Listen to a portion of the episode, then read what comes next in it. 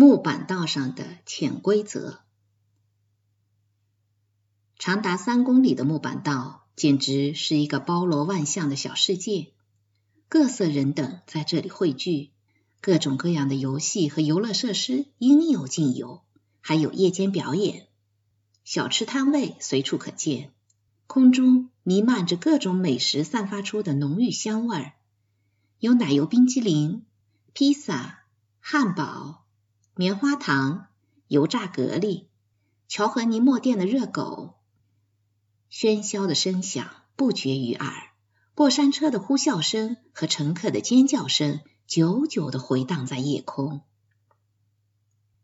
起初我在奶瓶游戏摊位工作，每张小桌上叠放着五个空铝瓶，客人将三只棒球掷向瓶子，当然不是真的棒球，而是镍块裹上巨蟹做成的球。我们用胶带将球面缠紧。这样一天下来，球都不会散掉。如果客人用三只球将五个瓶子击落在地，就会赢得一个夏威夷花环，当然是做工粗糙的塑料制品。如果用两只球击落所有瓶子，会赢得一根便宜的木拐杖。如果只用一只球就击落所有瓶子，就会赢得木板道大奖——一只泰迪熊。这可不是普通的泰迪熊，我会跟客人说：“先生，大奖可是一只大大的、胖胖的、毛茸茸的泰迪熊，千真万确。”女士们、先生们，快来赢取大号泰迪熊，二十五美分至三只球。先生，过来试试好不好？不想为身边这位小姐赢一只大泰迪熊吗？几乎所有客人都能得到花环，有相当一部分能拿到拐杖，但一球击倒所有瓶子的概率几乎是零。我不得不反复对客人说：“先生，不好意思，将瓶子击倒在桌上不算赢，必须一球将所有瓶子击到桌外才能获大奖。凭借力道和准确性，一球击落所有瓶子已经十分困难。”但亚伯肖要确保百分之百的零中奖率，因此游戏是有猫腻的。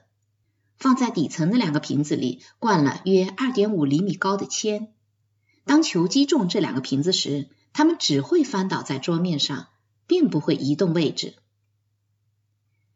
瓶子以如此怪异的方式翻倒，肯定会引起怀疑。有不少客人提出质疑。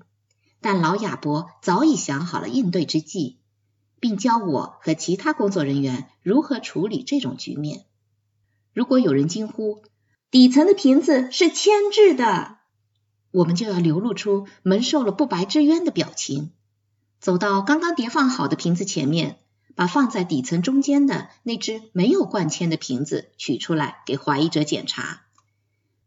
摆出这一副胜券在握的架势后，就不会有人提出检查其他瓶子的要求了。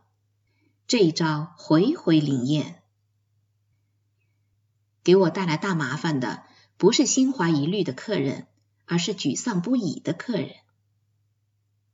奶瓶游戏共有四张桌子，每张桌子后面都排着一队人。如果白白花了几美元，还不能为女朋友赢取一只大泰迪熊。客人就会觉得十分难堪，恼怒不已。他们对其他奖品都不感兴趣。一旦第一只球没有击落所有瓶子，另外两只球他们也就不打算掷向瓶子，转而掷向隔壁桌边正忙着叠放瓶子的我。第一次发生这种事时，我不知道是什么东西击中了自己，只觉得腰背部一阵灼痛。我愤怒的转过身来。只见凶手一脸坏笑，假惺惺的道歉说：“不小心手滑了。”我当然不相信他的话，但也无计可施。这些家伙无一例外至少比我大十岁，体重至少比我重七十多斤，而且内心里我觉得他们有权利生气，因为他们的确上当受骗了。我小心翼翼的应付着这种局面。既要保护自己，又要考虑如何安身立命。他们真的疯了！这帮该死的家伙！我愤愤不平的对贾森说：“你到底在抱怨什么呢？为什么要拿球砸我？我没做错任何事情，不该被这该死的球砸中。我一小时才挣六十美分，骗他们的人又不是我。你当然骗了他们，我没有。嗯，好吧。”我承认我骗了他们，可我并没有靠欺骗他们来发财致富。你这家伙居然想在木板道上讨公道！没错，这有什么不对吗？Elliot，你得注意一些，别老在我面前自以为是，好不好？你薪水的一部分就来自于充当绝缘材料，你自己也知道。不知亚伯肖最后一次被该死的棒球击中是什么时候？那个讨厌鬼，他也没那么讨厌，只是善于利用现行的游戏规则为自己谋利而已。世界上的事情本来就是那样的，一个人攒了足够多的钱，就能在寒冬腊月穿着衬衫在家里走来走去而不觉得寒冷，因为他买得起绝缘材料。而在咱们家，穿上许多件毛衣，仍然瑟瑟发抖，屁股都要冻僵了。亚伯肖就是买得起绝缘材料的人，在木板道上，他的绝缘材料就是我和你以及其他为他工作的人。我们就站在老亚伯和扔棒球砸你的男人之间。这是份糟糕透顶的工作，我讨厌他，而且发现你跟我一样。很高兴你也讨厌这份工作。一些家伙并不在意这些，我对此深表遗憾。贾森继续说道：“但要注意，你不能假装什么都不懂。如果这样的话，你就真的堕落了。亚伯是个骗子，但他对我们很诚实。他如实告诉我们发多少薪水，帮他做什么事情。我们可以接受，也可以拒绝。”但是别抱怨。贾森说话时，我一直盯着自己的脚尖。贱货点点头。贾森的话一直在耳畔萦绕，在心底唤起一种美妙的感觉，就像在外面冻了一天后，终于可以回家洗一个美美的热水澡。在我们家，好东西从来都不直呼其名。洗热水澡其实是再普通不过的事情，但我们总是说一个美美的热水澡。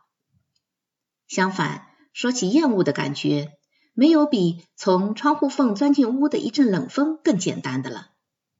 但我们总是说一阵讨人厌的从窗户缝钻进屋的冷风。我喜欢听贾森说那些大道理，世界光怪陆离。现实生活不会如我期待的那样清晰的呈现在我面前，现实社会也不会像电影里的画面一样，好人穿着纯白的衣服，举止彬彬有礼；坏人总是胡子拉碴，不会正眼瞧你。我试图在现实世界里辨认坏人，发现假货，顺带把自己当作英雄，但我怀疑这是自欺欺人。虽然不能完全确定现实世界中有什么画面被自己忽略了，但我知道世界远比我想象的要复杂。每过一段时间，贾森就会为我点亮一盏明灯。他阐明了木板道上的潜规则，让我明白你不能相信自己的眼睛，所看到的未必是真相。游戏是有黑幕的。如果想要了解真相，你就得把脑袋探到幕后去看。我很感激贾森。我是如何表达这份感激的呢？我会用拳头使劲捶他的胳膊，问道：“你怎么懂这么多？”别自作聪明，艾利奥特。没人喜欢自作聪明的家伙。我绝不是一个自作聪明的家伙，我胆小，而且经常糊里糊涂的，但我一直努力理解人生，我欣赏贾森的洞察力，但他的说教听起来像是在布道。万事通的炫耀态度令我很不情愿悉数接受。我总是希望贾森的说教能有一个美丽的包装，这样我就可以毫无抵触情绪的全盘接受了。我十八岁以前，贾森是家里唯一认为我聪明能干、潜力无穷的人。他并没有因为一些相反的证据而改变对我的评价。他告诉我要苦中作乐，学会感受快乐是最重要的。他告诫我不要妄自菲薄，但也不能过于自恋。他还向我展示自嘲很有趣，幽默无处不在。脑震荡引起失语症的事件发生好多年后。他模仿我当时试图说出“我没事”的样子，如同电影《巴黎圣母院》里查尔斯·劳顿扮演的钟楼怪人卡西莫多一样笨拙，模仿的惟妙惟肖。他还教我如何像君子一样从容的打好自己手中的牌。打牌和人生都是如此，尽量不要抱怨。如果愿意做个有心人，在木板道上还可以学到很多人生哲理。技艺精湛的跳水演员就给了我很好的人生启迪。他们能在空中连翻三个跟斗，然后优雅的入水，几乎不激起一丝涟漪。接着就看见一个小丑登上高高的跳台，穿着一件大的能遮住膝盖的游泳衣，探头往下看了一眼。便吓得赶紧退后。之后，他假装很恐惧的再探头看看，又往边上退，却一不小心退得太远，掉了下去，手脚在空中胡乱挥舞。观众见状，捧腹大笑：“真是个白痴啊！”我朋友大叫。仔细观察了很多天以后，我才发现他根本不是一个笨手笨脚的小丑。而是最有本事的跳水演员。只有经过无数次刻苦的练习，小丑才能在演出时故意表现出拙态，而最后一刻却能安然入水。多年后，我成为一位大学教授，发现只有备课时倾注无数心血，才能在课堂上表现出即兴随意的潇洒风范。那时，我就会饶有趣味的想起那位小丑跳水演员，体会他的表演给我带来的启示：功夫在戏外。